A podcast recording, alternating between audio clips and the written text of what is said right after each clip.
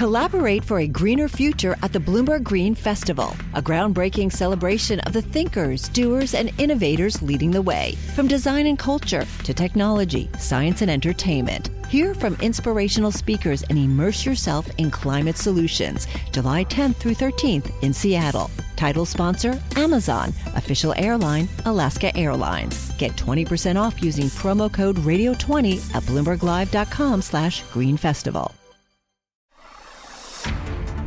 This is Masters in Business with Barry Ritholtz on Bloomberg Radio. This week on the podcast, I have a special guest. His name is Cristiano Amon. He is the president of mobile semiconductor giant Qualcomm.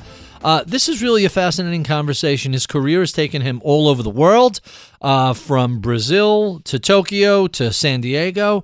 Uh, he has been both an engineer and a team uh, product leader, all the way up to uh, corporate manager as as president. Uh, really fascinating guy with a lot of interesting um, background and material. I think you'll find it intriguing. With no further ado, my conversation with Cristiano Amon. This is Masters in Business with Barry Ritholtz on Bloomberg Radio. My special guest this week is Cristiano Amon. He is the president of Qualcomm. Previously, he has worked at such august firms as NEC Electronics and Ericsson.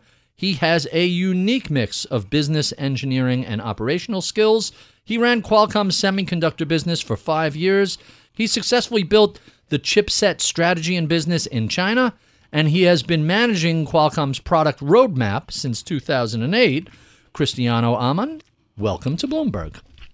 Thank you, Barry. Very happy to be here.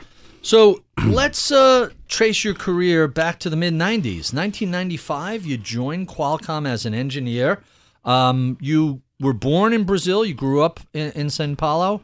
How did you uh, find your way to Qualcomm in the U.S. after college? Well, it's interesting. I, you know, I, I, you know, I've been fortunate enough since I graduated in engineering school. I was working cellular. I was working wireless, and um, started my career in Brazil working in the first cellular systems uh, that have been um, uh, implemented in Brazil. Those are the analog days. Uh, uh-huh. And uh, for a Japanese company, NEC. Actually, I first left Brazil to go to Tokyo. So, in uh, it's about 1994. Uh, you know, I was working as an engineer. They decided to transfer me to the headquarters in Japan, and off I go. Uh, exactly from from uh, Brazil to Japan, exactly in the other side of the globe. Right. And, so, if uh, I remember correctly, NEC is Nippon Electronics Corporation. Yes. yeah. What part of Japan was that located? uh, I, I moved to Tokyo. Oh, really? So first time I left Brazil. Very exciting. Yes, I went to Tokyo. I was there for about a year, Mm-hmm. and when when I was working at NEC, we're thinking about going to digital cellular. I work in their uh, system engineering group. Uh, we knew of this small company out in San Diego, California, called Qualcomm, Uh-huh. that had this uh, CDMA technology for digital cellular, and uh, we needed to talk to Qualcomm to uh, understand how we could build CDMA uh, base stations. And and explain to the listeners what does CDMA stand for? What does it do? Well, CDMA is actually the technology that put Qualcomm on the map. It's um, it stands for Code Division Multiple Access. It's a complicated term, but, But really, what, what does it actually do in, in the world? uh, you know, um, in the 2G cellular. we're- Remember, we're Mm-hmm. Way now we're now we're now in 5G now, but in 2G cellular, you allow uh, cellular to become uh, uh, digital and increase the capacity. Uh, the the the And that the was claim to fame. The claim to fame of CDMA was when uh, cellular started, and and people realized everybody wants to have a phone. Right. Uh, existing original 1G systems, the analog system, walkie-talkie type. You couldn't really get anybody unless you have 10x improvement in capacity, and that's what CDMA did. Right. But going back to your question, so I was in Japan, uh, working in Tokyo, um, and uh, and I traveled to San Diego back in 1994, kind of late '94, and uh, uh, met this company Qualcomm, and uh, start having a business relationship with Qualcomm and a technical relationship about CDMA, and then uh, you know that led to Qualcomm to make me a proposal to join the company and to join Qualcomm in 1995. So, you, that- you moved to San Diego? Is that where you were um, working? I, I I moved back to Brazil. Uh huh.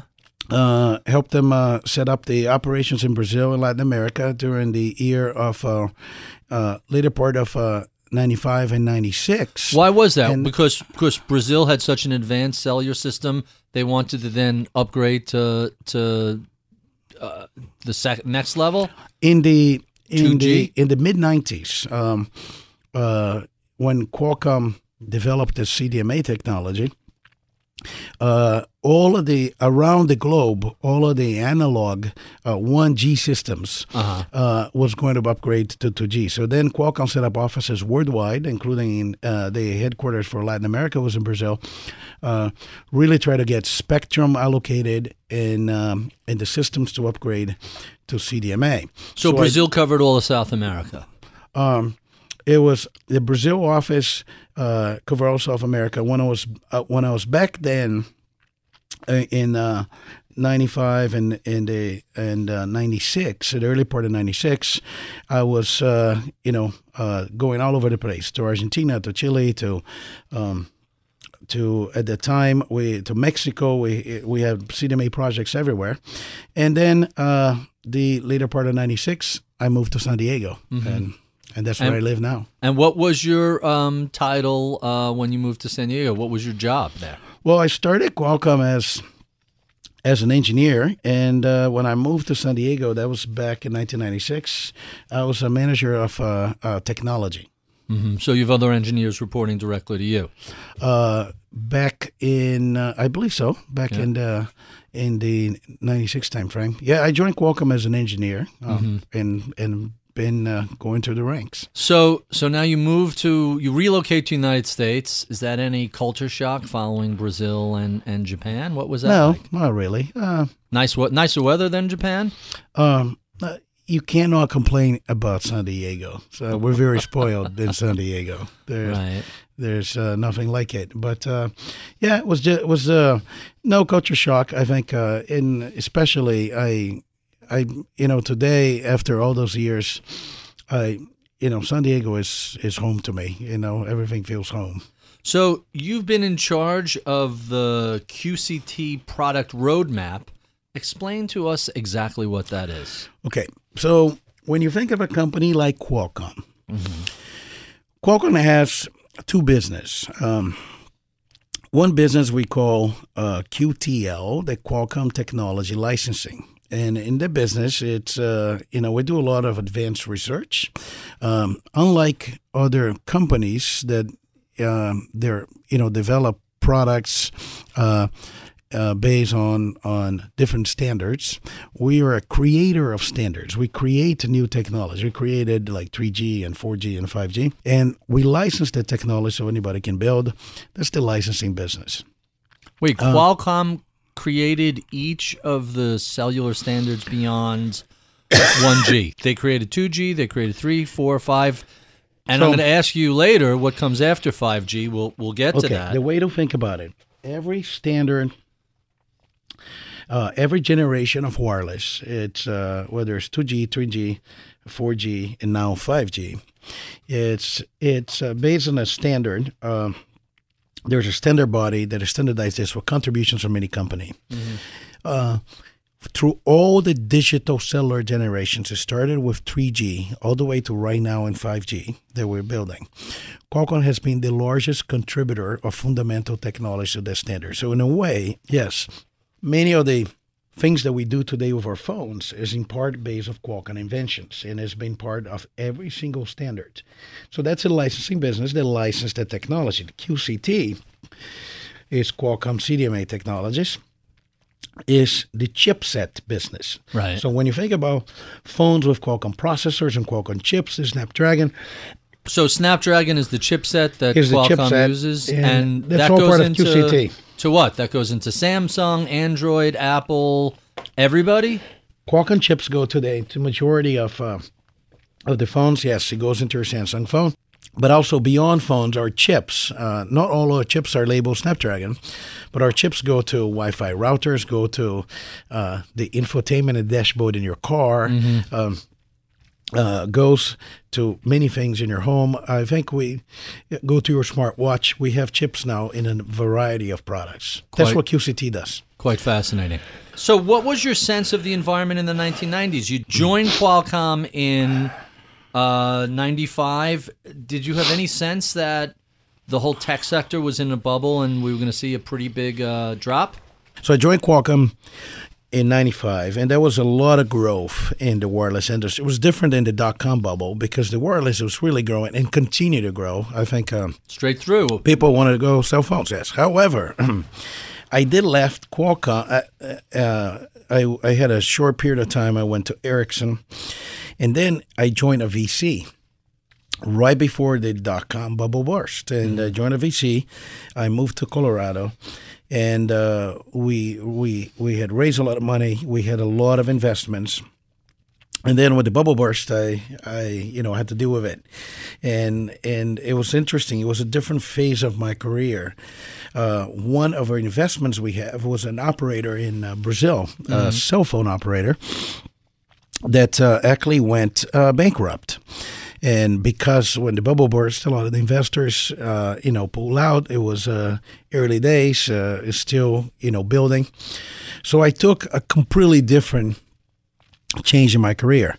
I I went back to Brazil. I was the CTO of this operator, and then later COO, doing a restructuring uh, uh, work, and uh, it was fun. It was uh, it about uh, I learned a lot. It was about three years, and uh, when we turned that to positive EBITDA and sold the operator, and and that's when Qualcomm asked me, "Hey, are you bored? You want to come back to San Diego?" And I came back in 04. So, Qualcomm recruits you back in 2004. Only this time, the company you left and the one you rejoin somewhat different. Enough time has passed that things have changed. What sort of role did you come back to, and what sort of company did you find when you when you got there? That's a good question. So when I came back, uh, company was very different. We uh, company had started as uh, as a company that was developing CDMA technology at that time. Uh, uh, 3G was uh, uh, you know more mature. Company was also going into another technology. There was a variant called WCDMA, wideband uh, CDMA uh, making strides into other market, also uh, developing into the multimedia capabilities of the chipset. So, the chip business at the time, uh, started to to grow significantly. It was a sm- very smaller part of Qualcomm when when I left. It started to be more significant at the time. So I joined. I was asked to to run the CDMA business for Qualcomm in the chip division, and uh, it was interesting. It was interesting time because uh, if you remember a little bit of uh, of what I have done in, in my career before that, right? I I have uh, you know I had uh, work at Qualcomm in kind of the early days, then I went uh, gained some you know uh, work at Ericsson and the infrastructure. I gained uh, some VC experience. I did uh, a difficult restructuring job, and and I had a lot of operator experience. And at that time, what happened is many of the CDMA operators were considering uh, abandoning the technology and switching to GSM. And Qualcomm wanted uh, uh, somebody to take over the business to find out how we could, uh, you know, reverse that trend and generate growth again for CDMA. So that's like the that was the problem statement for me, and uh, and maybe my experience at the time in solving difficult problems, having some operator experience, you know, uh, they said, like, you know, he, he can probably can do that. So so I did that.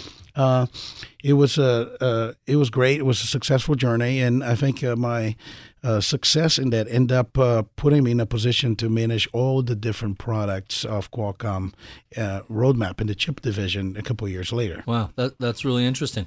How quickly do those chipsets um, turn obsolete? Or, or asked differently, given how fast we've gone from 2G, 3G, 4G, 5G, it seems like the lifespan of each one of these new generations is much less than five years. So, are these chips practically obsolete when they leave the factory? What? How how long are they good for before the the new hotness comes along? Okay. Uh, very, very interesting question, especially, uh, uh, you know, I like that question, especially because uh, how we think about our business. And I'll tell you, I'm going to answer your question with an interesting metaphor. I, I, I promise I'll make this interesting. So, the answer to your question is it, in the, today's mobile environment, uh, the chip the chip business is it's very competitive. First of all, it's very capital intensive. But when you buy, when you do a chip, the way for you to think about it, and, and I'll answer your question. It take we ha- bef- we have to think about what we're going to do in a chip two years before the chip. So we, two years before the chip is done, we need to decide what capabilities this chip will have. Like think about a Snapdragon in your Samsung phone. How how good is the graphics? How good is the camera? How good is the gaming capability and all of that? It takes two years to develop. Then you launch into a device, and let's say you go buy your Samsung Galaxy, uh, you know, Well, I'm the device. one guy to say that. I got the new Apple 11 with the big camera, um, only because I wanted that really nice uh, camera quality and, and zoom. And I've never had a competitive. Since smartphones come out, I've only had an Apple, so I have no experience we need to get Samsung. you. We need to get you with a 5G phone. It's actually 5G. more more important than Samsung or Apple. You need to get to a 5G phone. But And going back so to when that, when do they become ubiquitous? When are 5G Uh, everywhere? 5G everywhere, probably in. Uh, I think all metropolitan areas will have 5G cover in 20. But I want to go back to your question. Next 2020. Wow. 2020. I go back to your question. So, two years to do a chip. You launch your phone. Six months, that phone is is obsolete, and there's another model, right? Right. So, so it's a very interesting business because you have to you have to decide what to do two years in advance, and you launch a, a flagship state of the art smartphone, and uh, and in six months to an year, you have to all over again. So the metaphor that I use, uh, I feel like chip business is like gladiator business. Yeah. Uh, you you have you and your competitors. You know, uh, no matter how successful you are, you're always one chip away uh, from losing your success, right? So you have to build the best possible chip you can build. And it's like a gladiator. You go to the Colosseum, you're going to fight. And uh, if you lose, bad outcome. If you win, you just read you eligible to go to the Coliseum one more time. So the winners, the winners earn the right to fight again, and the That losers are dead. That that's challenging. So let's let's talk about some of the competitors in the chip space. There's Nvidia, and there's AMD, and who else is the hot chip of the moment these days? Well, the chip industry is very diverse and depend on the segment. In the space that we are, uh, it, we end up, you know, we compete with different people depending on what we're doing. different things. Yeah. right. So, for example, in the space that we are doing smartphones, we compete uh, sometimes with Samsung, their own chip. Uh, right, they make a uh, lot. they they make their own chip. We compete with uh, Huawei uh, phones that they use their own chip. Now, when we go to PCs, we compete with Intel. We just entered the PC space. The new Microsoft Surface X has Qualcomm uh Microsoft uh, chip on it, so we compete with Intel. When we go into end up competing with AMD. When we go in the automotive space and and we're doing the chips that does your dashboard and infotainment, we compete with Nvidia. So we compete with different companies. Uh, one good thing about Qualcomm is that we're now expanded to so many industries. So so we we we are going from phones to cars to Internet of Things to compute and many other things. So let's talk a little bit about leadership um, from the top of a company. How does one go from being an engineer to a manager? Those seem like very, very different skill sets. Uh, yeah, I you know it's it's maybe the way to think about it is as an engineer, especially if you're doing complex systems, you have to learn how to manage teams because you cannot do everything yourself. And and maybe that's how the whole thing starts. But I, at least for me, I think uh, the success in my career was also uh, to have this balance of understanding the technology because of my engineering background, because of my engineering experience, but also understanding the business. And I and I think once you once you do both, you have both the business uh, and the technical understanding. It's uh, it's it's kind of easier uh, for you to go to a manager role and be able to lead teams and make sure you know we have the right strategy, we're working on the right things, we're doing the right products. But you know, I I also think that uh, the unique personality things as well. Uh, like the approach that I always took is I always want to make sure that the people in my team are are doing the thing uh, that they can do better than I can do myself. Mm-hmm. It's about multiplying the ability for you to multiply uh, your capabilities by having better people than you are, you know, doing the job. And I think that that make good managers. And I and and and one of my recipes for success within Qualcomm, we we're very unique culture. We're very uh, matrix in a way. It's um, it's the ability, you know, to uh, exercise leadership, but also uh, recognizing, you know, treating all the people on my team as peers, and uh, and and I think that's you get a little bit of that as working on engineering teams and developing projects together. So, how does the role of president differ from that of chief executive officer, the CEO mm. of the company? Uh, Mollenkopf has been there for quite a while, hasn't he? Yeah, Steve and I have been working together for a long time. Mm-hmm. Actually, uh, it was uh, if you look of uh, you know the uh, Steve is the CEO, Jim Thompson, uh, which is our CTO, and uh, it, when I joined Qualcomm uh, for the second time back in in 2004, I was running the CDMA business. Mollenkopf was uh, in the UMTS business or the WCDMA business. So we've been working for a very, very long time. The way it works today, uh, Steve is the CEO. He has, uh, uh, you know, Alex Rogers, which runs our licensing business uh, you know, reporting to Steve Mollenkopf.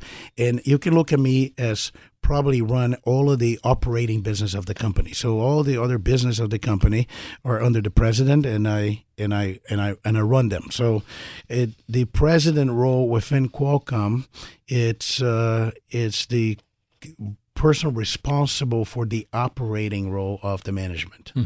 So you guys now seem to have resolved all the outstanding issues with Apple.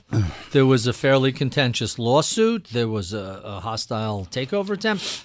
What was it like within the company when all this, what was previously, I think, a pretty good relationship, how did it go off the rails, and how did it uh, eventually get resolved? Oh, there's a lot in there. Oh, we've been to a, we've been to a lot. We have two years of unbelievable turmoil, and I'll say it was a great opportunity for the company to to become stronger. I think show how the company is resilient. Specifically to your Apple question, uh, yes, we had our disagreements about you know the the licensing and the value of the technology we we we produce. As I told you before, uh, we we none of those standards will be possible. None of the generations of wireless will be right. possible with Qualcomm technology. We license for everybody to build, but we want to you know get paid on intellectual property, and uh, and we stand by that principle. But we're glad we'll resolve it, and uh, and the good thing about it, it resolve in a way that is a win for Apple, win for Qualcomm. We're back in business together. We have a multi-year agreement. We're working, you know, day and night to make sure they have a great, you know, iPhone or 5G technology, and uh, business continues. That, that's that's really interesting. So you're at the top of the food chain in Qualcomm. Who do you turn to when you're looking for advice? You know, when I need advice, I talk to a lot of uh, you know the other members of the Qualcomm management team. Uh, uh, you know, I also we have a good relationship with our board of directors. So we have a lot of experienced people on our board, but I also have a great uh, uh, relationship to many senior executives across our partners and customers, and uh, and many of those uh, some relationships are helpful when you look at a different perspective of how to do things. And mm-hmm. uh, you know, I'm uh, I'm somebody that really value relationships and also personal relationships, and and I make full use of those. And one of the names that always seems to come up is Satya Nadella, who's now CEO of Microsoft. How did that relationship come? Interesting. About? There was a there was a there's an interesting uh, article that uh, uh, that came out uh, it- when I answer exactly that question. Uh, there Wall Street Journal. Wall Street Journal. Uh, Guess guess Yeah. where I found that. yes, and uh, In fact, they specifically mentioned Nick Kauser, Yes. Roberto Yes. And Robert Setúbal, Yes. along with Satya Nadella. yes, and I could tell a little bit about why. Those are all technology rock stars, aren't they? Uh, some are, some are in the different categories. So, so Roberto, yes, and uh, that's the answer to your question. Uh, and I'll walk you why those four. I think Roberto, uh, when I came back to Qualcomm in the second time around, Qualcomm, as I talked to, was a different company when I when I left, and uh, Roberto was the CTO at that time. Somebody I have a lot of respect. His uh, you know, uh, Alexander Graham Bell, prize winner for the IEEE, has done tremendous uh, contributions to engineering the wireless industry, and he helped me, uh, you know, navigate through Qualcomm. Also provided me a lot of sound advice uh, to my career. The other one was Nick Kauser. Nick Kauser was uh, earlier in my career. Uh, when I went to a VC, I worked for Nick. Nick is another one of those very famous individuals in wireless. Nick was the first CTO of McCaw Cellular, which is the first cellular operator in the world, period, and later became the CTO of AT&T Wireless. And uh, it's I few people have as much experience in wireless as Nick. Roberto Setúbal was different one of the other things that I do besides uh, my job at Qualcomm, I am, a, I am on the board of a re- largest retail bank in Brazil. Banking industry very different than the the wireless and tech industry. Uh, the chairman of the bank uh, is uh, Roberto Setúbal. He's also a board member of Shell, uh, uh, an oil company, and uh, very experienced individual. Uh, our relationship is kind of new. I've been uh, over two years now, and and uh, in the bank board, but it's another person also that give me interesting perspective how he look at things, how he look at things within the bank, and uh, sometimes it's good to have the different viewpoint. Satya is different. It's a we, we have a business relationship with Microsoft, therefore, uh, you know, we have a relationship with Satya, but uh, Satya is more about. What he need to do at Microsoft to change Microsoft from a Windows client company into a cl- enterprise cloud company is a little bit like the change I I have been doing at Qualcomm from a mobile only company into going into all of the other industries that are being transformed by mobile. So it's kind of uh, the the Satya is like okay it can be done. It was done, so we can do it. That's kind of uh, along those lines. Quite interesting. So let's talk about um, new versus potential or existing products. How do you balance what you're working on today with, hey, we have a new idea for something that it's 6G or 7G? How does internally, how does a company balance between what they need to sell to bring in revenue today and how they think about the next couple of years of products? Uh, that's actually the uh, recipe for Qualcomm success. We have teams that are working on the products that we're going to launch next year. We have teams that are working on the on technologies and products for the next five years, but we have teams that are looking like ten years out. 10 And- years out. Yes. So so really think about a decade ago versus today. 2009, did we have any idea about how popular drones would be? Uh, You barely had smartphones out there.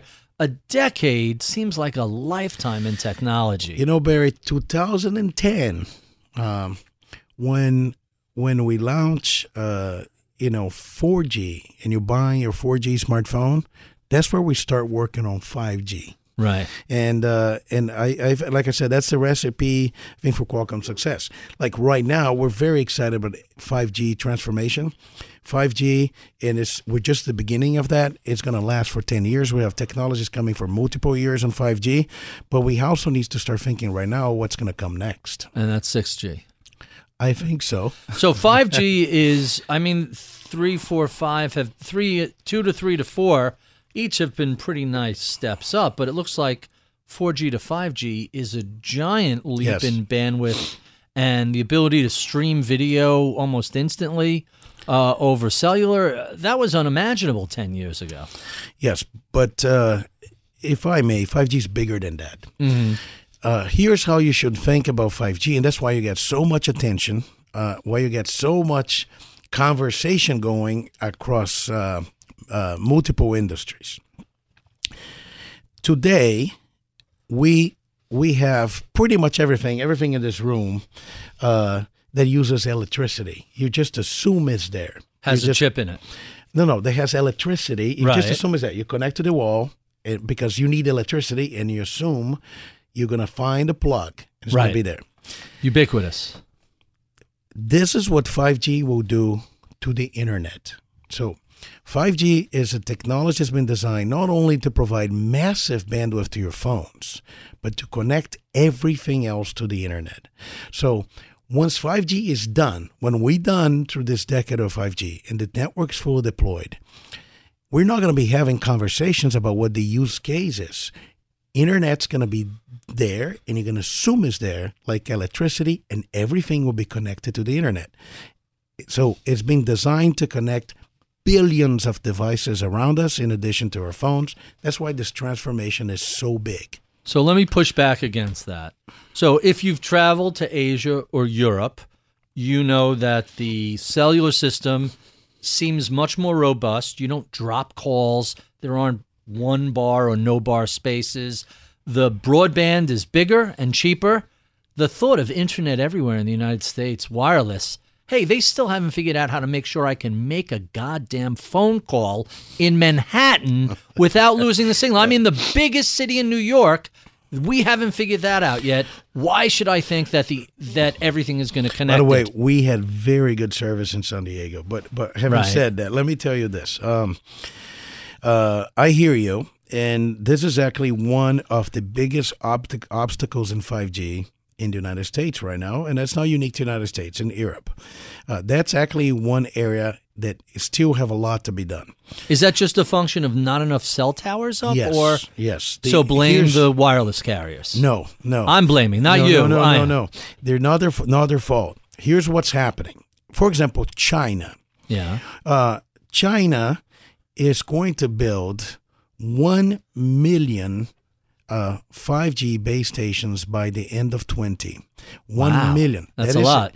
That's equivalent to 10 times the, the number of total base stations across all generations of a single, uh, you know, U.S. carrier. Amazing. Here's what the issue is in the United States and in Europe too. Carriers uh, need to build uh, infrastructure, but for Right. that they need to build new sites, and they have to negotiate city by city to get permits and zoning to get the sites up. And especially for for 5G, you need to densify the network because some of those 5G base stations they look like Wi-Fi access points Oh, really? and and they're very small and you need many of the, them Got it. and you need to put sites everywhere and uh, the number one if you ask every carrier in america right now what's the number one struggle to get 5g everywhere is can I get the approval to get new sites? And I, I think we have to do something about it. I, you know, I, it's okay. It's understandable that in China they will issue a document and then one million sites Right. will be built. Nothing like a centrally planned economy if you want to have full cell Uh, but, coverage um, everywhere. uh, you know, I prefer our system, but uh, we have to find a way that we can accelerate the process of building new sites because I think the U.S. economy will benefit from a vibrant and competitive 5G infrastructure in place. Will help so many industries. We talk about. $13.2 uh, trillion dollars of goods and services of economic growth just based on 5G. And if you remember, if we didn't have 4G built, United States pioneered 4G. It was the first country to deploy 4G nationwide. Because Right. of that, we got Instagram, we got Uber, we Right. got Amazon, we got all those companies the Europeans don't have. And uh, 5G is going to be no different. So we need to get the infrastructure built. Can we stick these 5G um, receivers or transmitters on the old towers? It can go Yes, you can put in all the old towers, and you need new towers. So, or and I I noticed that a lot of, especially when you're high up in, in a any sort of office building in New York, and you look down on the lower towers, you see the roofs are just festooned with wires and and antenna. Are, are those 4G and 5G type um, Those are- transmitters. Those are 4G. You're going to upgrade those to 5G, and and you need to add what we call uh, 5G small cells. They look like Wi-Fi routers, but you Uh-huh. just need to sprinkle them everywhere. Everywhere. Um, So they don't have to be up high; they could be at street could- level. That's correct. Huh. That that's quite that's quite interesting. Um, so we've been talking about innovation and how new ideas come along. Are they primarily driven by the engineers? Are they driven by leadership? Where does innovation come from? Um, I, the answer is both, uh, and I think it, it comes it comes uh, from a company like Qualcomm from understanding what are the problems that need to be solved on on the business side, and I'll and I'll go a little bit in history. Uh, if when we when we started, for example, 3G from 2G, uh, when when we put ourselves in the map when 2G was CDMA, in 3G we want to solve one problem, which is we need to connect phones to the internet. Right. Uh, and you know, after that was done, you probably remember using your BlackBerry and people doing emails and all the great things you can do when you had internet in your phones. So the first thing we need to do how to get phones internet. That's how 3G got created. We need to get internet. We need to solve that problem. 4G was a bigger challenge. 4G is we have now two problems to solve. One problem to solve is we needed to bring mobile broadband, broadband to mobile.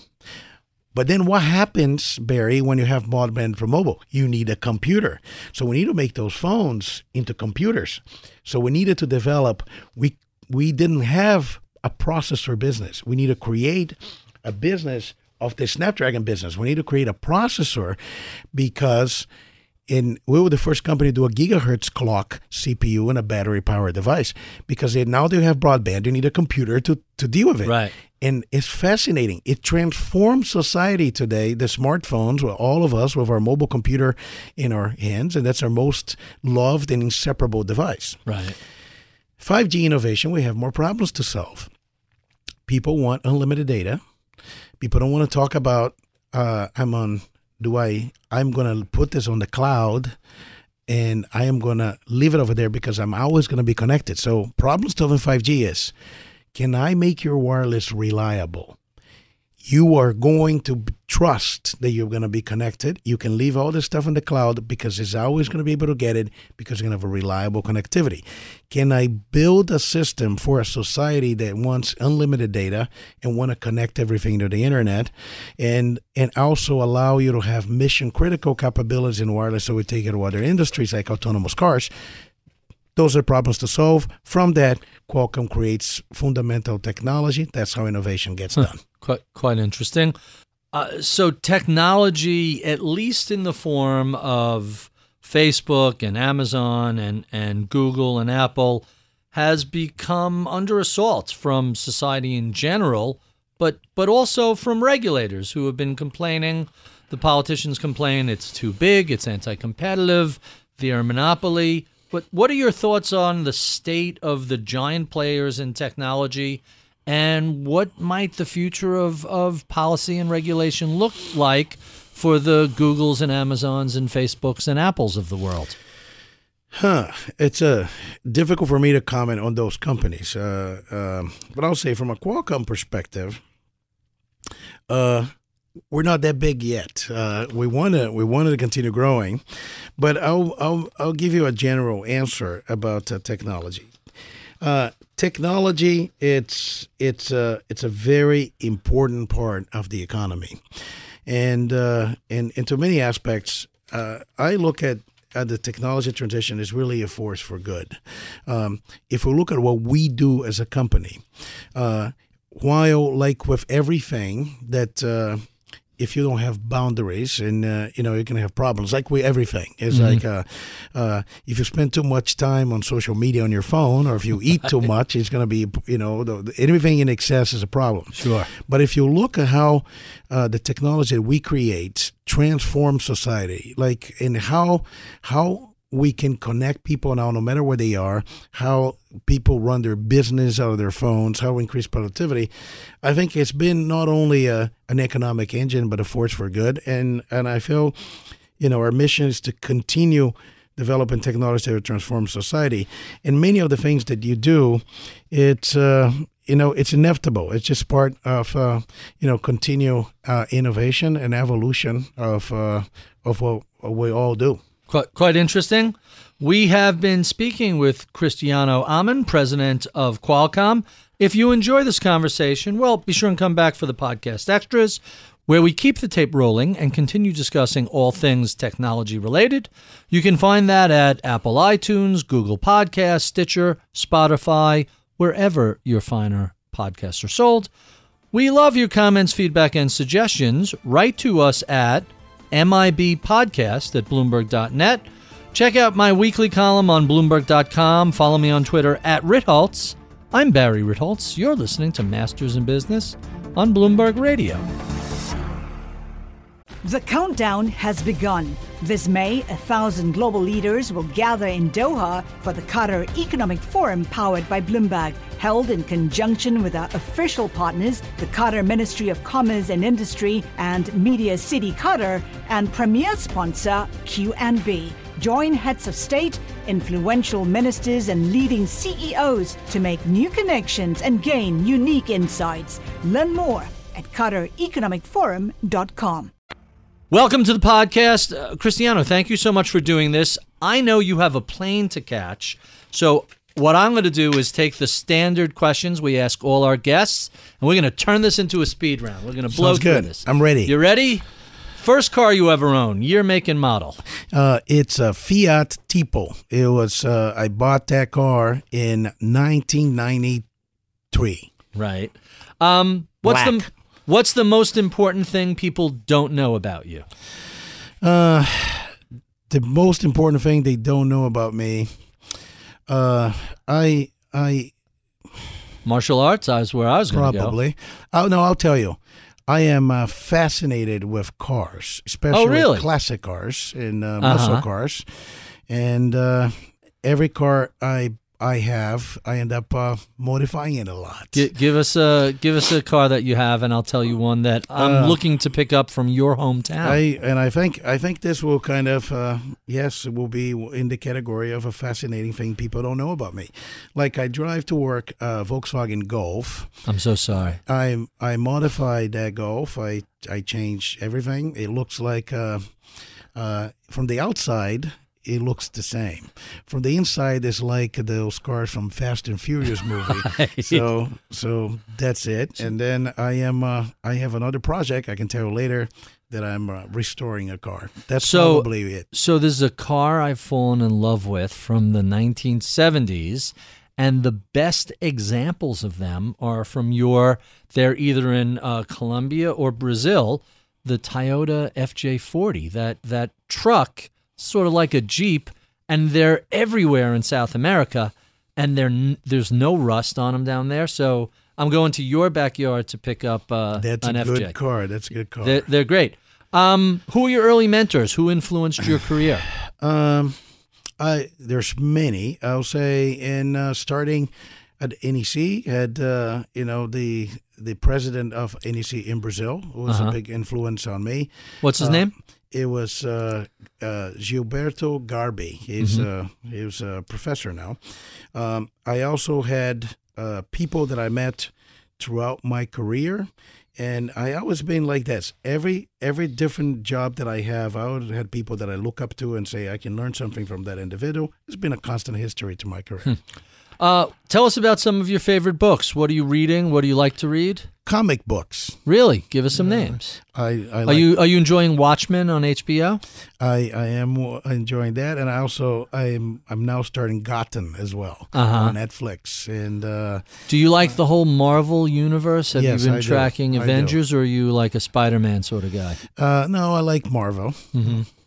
Um, where was I going with that? Uh, tell us about a time you failed and what you learned from the experience. You know, I when I was doing the restructuring of a bankrupt operator in Brazil, there were p- plenty of uh, attempts that didn't work, but uh, and uh, you know until we get it right, it was a difficult environment, but I learned a lot from that. I think uh, ability to learn from mistakes, uh, it's invaluable. You can never get that in any MBA training, and that's a very good tool, I think, for managers. Uh, what do you do for fun? I spend a lot of time with my kids. I also do martial arts. I've Mm-hmm. been uh, uh, training martial arts for a number of years, and actually, uh, my my buddy that I trained for eight years, and as my sparring buddy, is uh, the San Diego Harbor Police uh, chief. Oh, quite quite interesting. Uh, tell us what you're most optimistic about and most pessimistic about within the world of technology today. I'm very optimistic about 5G. I think 5G will have an impact even greater than you know what people are talking about it right now. I think the transformation will be tremendous. I think what I'm pessimistic about it is uh, you know the complexity that it, it will take. Uh, to build those networks. It's one of the topics we talk about it. You have to build infrastructure with and it starts with you build and then they will come. And I think we still have a lot of work to do to get that done. Uh, what sort of advice would you give a recent college graduate who is considering a career in either technology or engineering? Okay. Um, what's very valuable for me, uh, try to understand, and it's the early that you can understand this, the more successful you're going to be. Try to understand what are the things that you're really good at and what are the things that you're not. And try to focus your career in in the areas that you can put you know your skills and quality to work and try to get together with people that can help you in the areas that you are not and it, it's interesting the the one of the greatest tools that helped me a lot in managing my career is really not focusing on what are the things that I can do well, but understanding what are the things that I cannot do so I can overcome those challenges. And our final question What do you know about the world of technology and mobile and semiconductors today that you wish you knew 25 years ago when you were first getting started? Uh, I that's a very profound question. What I'll say is when if I had the understanding of uh, how broad mobile uh, would have become, we'll, we'll probably made some bets in uh, different segments earlier. But you know, everything has its time. Right. I know that was his last question, but I am intrigued by what you told me about the FJ40. Oh, okay. So, uh, so there's a car that I always loved as a kid. Yeah. It was it's uh, I loved the the muscle cars, and it was Uh-huh. a Chevrolet that was designed in Brazil for the Brazilian market. It's a Chevrolet Opala. Sure. It's in between the Camaro and the Chevelle. It's Right. bigger than the Camaro. It's smaller than the Chevelle, Mm-hmm. uh, but it's very unique. And uh, and I just found one uh, in a tiny city. I I took it to California. It took it nine months to come here, and I'm rebuilding it. I'm very excited about it. It's a 1976 Opala Chevrolet SS, and, uh, and Opala. Opala, O P A L A, and I think that may be the first SS uh, in California. at so. I'm excited about that. That is sort of an unusual car. Not quite an Opel, not quite a. Uh, I, I don't even know how else I would describe that. It's not a Nova, not a Chevelle, not a Camaro. It's something different. Huh. Quite quite interesting.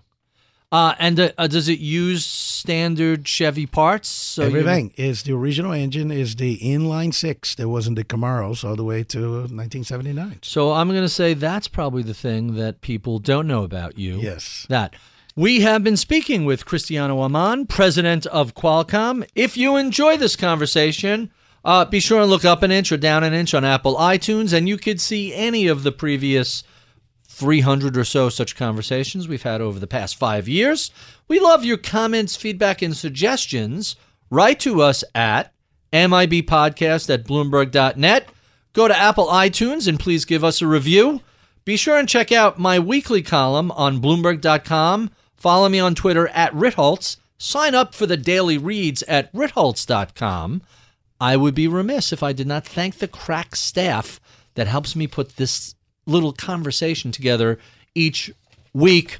Mark Siniscalchi is my audio engineer. Sam Shivraj is my producer. Michael Batnick is my head of research.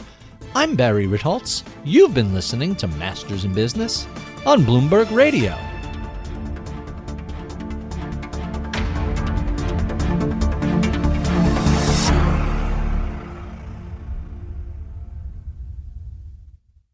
The countdown has begun. This May, a thousand global leaders will gather in Doha for the Qatar Economic Forum powered by Bloomberg, held in conjunction with our official partners, the Qatar Ministry of Commerce and Industry and Media City Qatar, and premier sponsor QNB. Join heads of state, influential ministers, and leading CEOs to make new connections and gain unique insights. Learn more at QatarEconomicForum.com.